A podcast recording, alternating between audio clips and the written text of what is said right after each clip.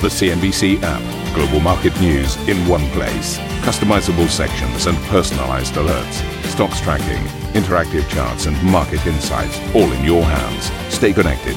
Stay informed. Download the CNBC app today. A very warm welcome, everybody. This is Squawk In the headlines, China grounds Boeing 737 MAX 8 planes following the crash of Ethiopian Airlines Flight 302 the second deadly incident for the aircraft in less than five months. US stocks logged their worst week of 2019 after a disappointing jobs report as the White House gets set to unveil President Trump's new budget proposal, including billions for his border wall with Mexico. Uh, Sterling's off its highs under a little bit of pressure as UK Prime Minister Theresa May battles to save her Brexit deal less than 48 hours before a House of Commons vote on her agreement. And Deutsche Bank reportedly agreeing to merge uh, talks with uh, rival Commerzbank, with Berlin said to back a TARP despite the risk of a huge financial shortfall. Former Nissan chairman Carlos Ghosn seeks court approval to attend a company board meeting, setting him up for his first face to face meeting with colleagues since his arrest on financial misconduct charges.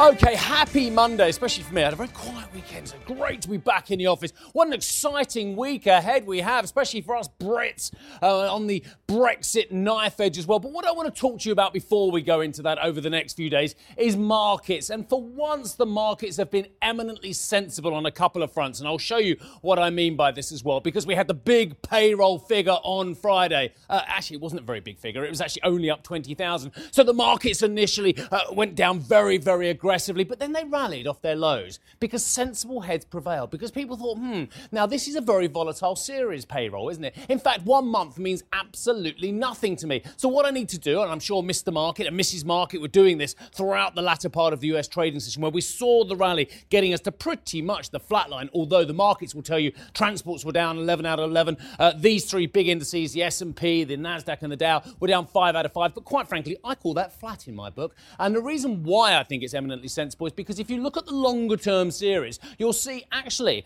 that the jobs gains over the last three months is 186,000 because we had that blockbuster figure uh, back in January with some solid figures uh, back in December as well. So actually, the main figure of the last few months, whilst it is undeniably lower in terms of job creation than we saw in 2018, is actually a very respectable 186,000 jobs created. Plus, if you want to add in the fact that the unemployment rate slipped to 3.8%, which is again very respectable respectable. And the average hourly earnings, which a lot of us inflation stroke Phillips curve watchers look at, was up 0.4 of 1%. So the market reaction was eminently sensible. Let's have a look at the dollar crosses as well. And I wanted to make another point about eminently sensible markets. My headline, you remember that one? About the pound being under pressure as well. Well, look at the pound. Look at the pound, and then if you can remember what Karen, Jeffrey, and myself have been saying to you for pretty much the last year, is that we are anchored at 130. And what, have, what is the market? We're at 129.81. Now, if you round that up for all of you learning about your rounding and that and doing your maths GCSE, we're actually at 130 which is exactly where we've always said to you that it looks anchored. The problem is, of course, this week it could slip to 120 or 140, depending on if Mrs. May uh, get something through. I'm not sure we're going to get that clarity. Euro dollar 112.33, dollar yen trading 111. Would you like to look at the oil markets? I think you would. So let's have a look. Brent uh, is trading 66 bucks, up 0.7 of uh, 1% on the week last week, and light sweet crude currently trading 56.39. Big disparities you'll notice between light sweet crude and Brent. Why is that? Because, of course, this is a global benchmark looking at global issues, whereas light sweet crude is more a measure of the huge amount of shale coming out, principally places, such uh, as the Permian as well. I should tell you the week ahead as we look at the Asian markets is very exciting for data in the US. We've got retail sales today, we've got consumer prices tomorrow, and on Wednesday, producer prices. I should flag up for those of you look more than one week in advance, the 19th and 20th of this month, i.e., next week, is when we get the next FOMC, and people poring over comments, of course, from Jay Powell. So this is where the Asian market's trading. Shanghai Composite having a good session, 1.3% to the good. Opening calls for European indices look like this, i.e., the rally happened after the European close on Friday. Uh, and here we are, 71.47 on the FTSE, Xetra 11.502, uh, and the CAC 40, 52.59. Uh, Steve, thank you. Uh, Beijing has now grounded all Boeing 737 MAX 8 jets operated by Chinese carriers after the Ethiopian Airlines crash that killed 157 people over the weekend.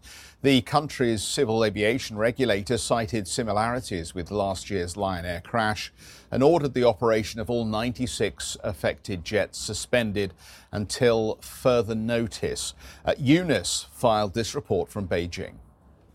The Chinese civil aviation authorities are taking what they deem to be necessary precautions. Eight Chinese nationals were on board the Ethiopian flight that went down over the weekend. And since yesterday, fairly or unfairly, people have been sharing tips online as to how to make sure you're not flying on a 737 MAX 8 aircraft. So the authorities have ordered domestic airlines to suspend usage of the Boeing 737-8, which is another way to refer to the 737 MAX 8, by the end of the working day in China today. The CAAC said it would contact the U.S. Federal Aviation Administration and Boeing, and once it's confirmed that the aircraft is safe, the Chinese authorities will allow domestic carriers to use the aircraft. Currently, Chinese carriers operate fewer than 100 737-8s. State media is reporting that many of the airlines would instead use the older 737-800 model, which has similar number of seats, but is less fuel efficient in order to make sure that air traffic is not disrupted. Eunice Yoon, CNBC Business News, Beijing. Uh, so, Karen. So I'm the you one want most to talk excited about this one? Yeah, it's a big story potentially. I mean, we don't know if there was a problem, but if there is a problem, then that is a massive uh, potential issue for Boeing because when you put it, this type of aircraft in context, it was one that they have huge hopes for. They expect to um, sell it to a lot of clients, customers out there, as the most uh, one of the most profitable airlines that many of the customers customer airlines can take on board because it does have very good fuel efficiency. It's used on a lot of low cost carriers. So the move by China, is it preemptive? Is it also trade related? I'll throw that in there because if you think about it, no evidence yet, but you've had a move by a regulator in China to effectively ground these aircraft without information. So is this another battle in a trade fight? A fight against the Americans, for instance? Well, I would say no, and, and that on the basis of previous incidents involving other aircraft over time.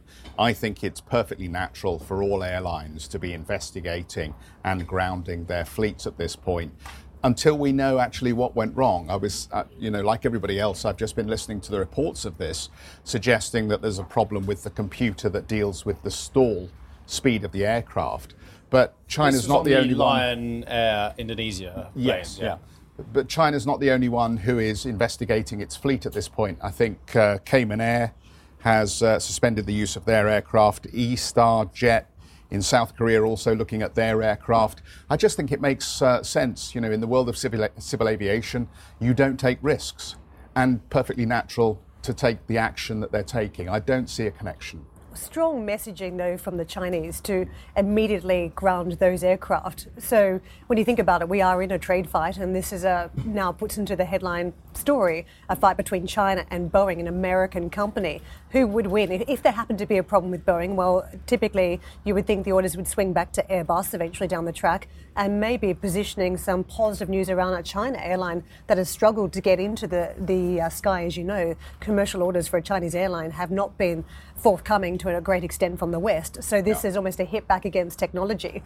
For, Boeing, potentially, you can look at it from that point of view. But if you want to take it purely about safety, well, let's consider where European carriers lie in the mix. What's the response going to be from those European regulators? Two airlines in Europe have a lot of this uh, aircraft, and that is Ryanair, and the other one's Norwegian. So again, we've got to look at the share prices of Boeing when it opens up later on today Yeah. to see if there is an impact, whether investors do take flight initially until there is more evidence produced, just in case, and also for some of the major airlines that use the aircraft. Yeah, no, I don't disagree with that. I think I think that's absolutely right. That it's it's it's quite likely that we will see some reaction in the share price as people begin to wonder what the consequences will be for the further rollout of this aircraft because it is a relatively air, uh, new aircraft in service. I believe it's only been out around 12 months. Right. So there are inevitably going to be some teething problems. But if there is anything that is going to imperil life, I think civil aviation authorities take this incredibly seriously, mm. as do the airline manufacturers. Mm. And there is a whole process that will swing into action here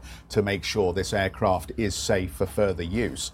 Just on the uh, uh, to, to, step away from the, the crash and just to talk about the China aspect for a moment, I think that this sits right in the uh, crux of, of that whole issue about technology transfer mm-hmm. and the West's allegations and Washington's allegations that China has made hay while the sun shined, taking Western technology where it can and using it for its own purposes. Right now, I don't think that even though the Chinese are making great strides in developing their own airline business, I don't think they have the technology that matches Boeing or matches Airbus. So the consequences are they have to be a price taker of these aircraft at this point rather than being able to get in the game with their own. I take your point on the readiness of China Airlines to be in the skies, but it does certainly benefit China's narrative right now to hit back against the United States and its key manufacturer, Boeing,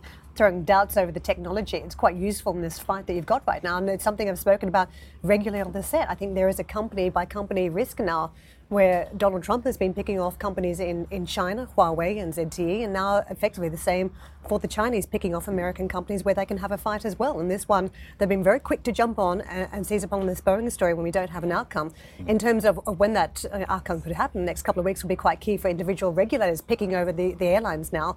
But in terms of answers from the two crashes that we have, two fatalities, two major airline crashes in a short space of time, yeah. the answer is not going to be forthcoming soon because you think about Lion Air that was back in October, we still don't have answers and it's March now. So the aircraft that's just crashed in Ethiopia, we're not going to have answers, I wouldn't expect, well, for a number mean, of months. No, I mean, the, the, the, explanation, as I understand it, is that there was an issue with that particular piece of uh, computer the software and uh, the, uh, with the Lion Air, and that this this uh, uh, piece of technology that is meant to prevent the aircraft from stalling was dealing uh, with the wrong information and ultimately forced the plane to go into a dive, which is the natural reaction if you worry that an aircraft has reached stall speed because you don't want it just to drop out of the sky, mm. nose down, pick up some airspeed and then level out. And the, the, I think the fear over the Lion Air piece of technology was that um, what happened is the computer didn't work properly and ultimately didn't pull that aircraft out of, out of the dive. But we'll have to wait and see. I mean, this could be resolved very quickly depending on what the real problem is in this situation and what the um, the black box technology tells us if it's found quickly. Lots of questions, not many answers at this point, but mm. one that uh, could have uh, market implications. Meantime, China's top central banker has indicted, uh, or indicated, I should say, that Beijing could be close to a currency deal with the US. Speaking to an NPC news conference over the weekend, the PBOC governor said the two sides had discussed issues surrounding the yuan and reached consensus on, quote, many critical issues. Yi Gang again pledged that they would not use the exchange rate as a tool in the trade war. Well, David Slater joins us, portfolio manager at Trium Macro Fund. David, good morning to you. Welcome. Good morning. Big week. We've just been discussing uh, uh, one potential issue that uh, indicates that it's still a trade issue between the United States and China. Yeah. How do you see this week unfolding? There's a lot of headline risk around the data out of the United States with the jobs report, we've got Brexit over this side of the world, and the trade fight continues. I think um, it's going to be very interesting in the US. We had that pickup in average hourly earnings last week. We get CPI and PPI data this week. Um, the Fed is in a situation where they've somewhat been able to relax a little given the um, commodity sell off that we had in Q4. Slightly takes the pressure off in inflation terms. We've had a bit of a rebound in commodities, but if we start to see that average hourly earnings data feeding through into inflation, it's going to make things a little bit more tricky given the recent more relaxed stance that they've taken on policy. You just went to the positives on the average hourly earnings, that being a, high number that came from the jobs report, because a headline number wasn't a, very strong miss. A 20,000 uh, job creation figure in a month that many thought 182,000 jobs would be created, yeah. and well and truly down from a 300,000 plus number the month earlier. It's a significant reversal, even if there's so some anomalies or some noise. bother looking at the individual monthly figures? I mean, it's it, it, it's banal for anyone to make any trading decision on the back of one month's uh, non-farm payroll, but, but, again, but like the number we had in China on a trade, does it mean that there is a problem in the data? Uh, or, It, or does- it just means it was. Did you see the weather in February in the States? It was absolutely freezing, and that almost certainly had an implication. You were the first person to say to me that people can take on board weather and forecasting. Like nobody noticed that the weather was particularly I am bad. the first person to say it to you. Absolutely, you're, you're agreeing with what I'm saying. So hence, you have to take out one piece of data and you have to extrapolate over a longer period of time. Surely that's what data watchers do. We have to help build up empirical evidence over a longer period of time. And in fact, even the smallest period of time increasing. If you have 304,000 jobs created in January and you add 20,000 in February, you get to a mean of over 165. So you know, I, I think you should. And if you add in the December figure, then you get to 186. So so actually, the data over a longer term period does, without doubt, show a slowing down in the pace of hiring. But you cannot say 304,000 uh, created, we must buy the Dow up to 27,000. Oh, only 20,000 created, we must sell the Dow down to 24,000. That would be the most stupid form of trading going. But we it? have had that. And that's We have why. Well, that. we haven't had it, and this is why I actually I, I don't know. But as I was explaining at the wall, um, I, I thought it was a very very smart reaction from the market to actually say, do you know what? We don't know. So they drifted it back up to the flat line at the close of trading. And by the way, there was a very strong piece of data. Well, hang on, just let me just tell you what the whole data doubt. because it's very important our viewers look at the whole data rather than just crazy volatile headline non-farm payroll figure. As I've been looking at it for 31 years, uh, 3.4% average hourly earnings. 3.4% average hourly earnings and an unemployment rate of 3.8%. These are stunning figures.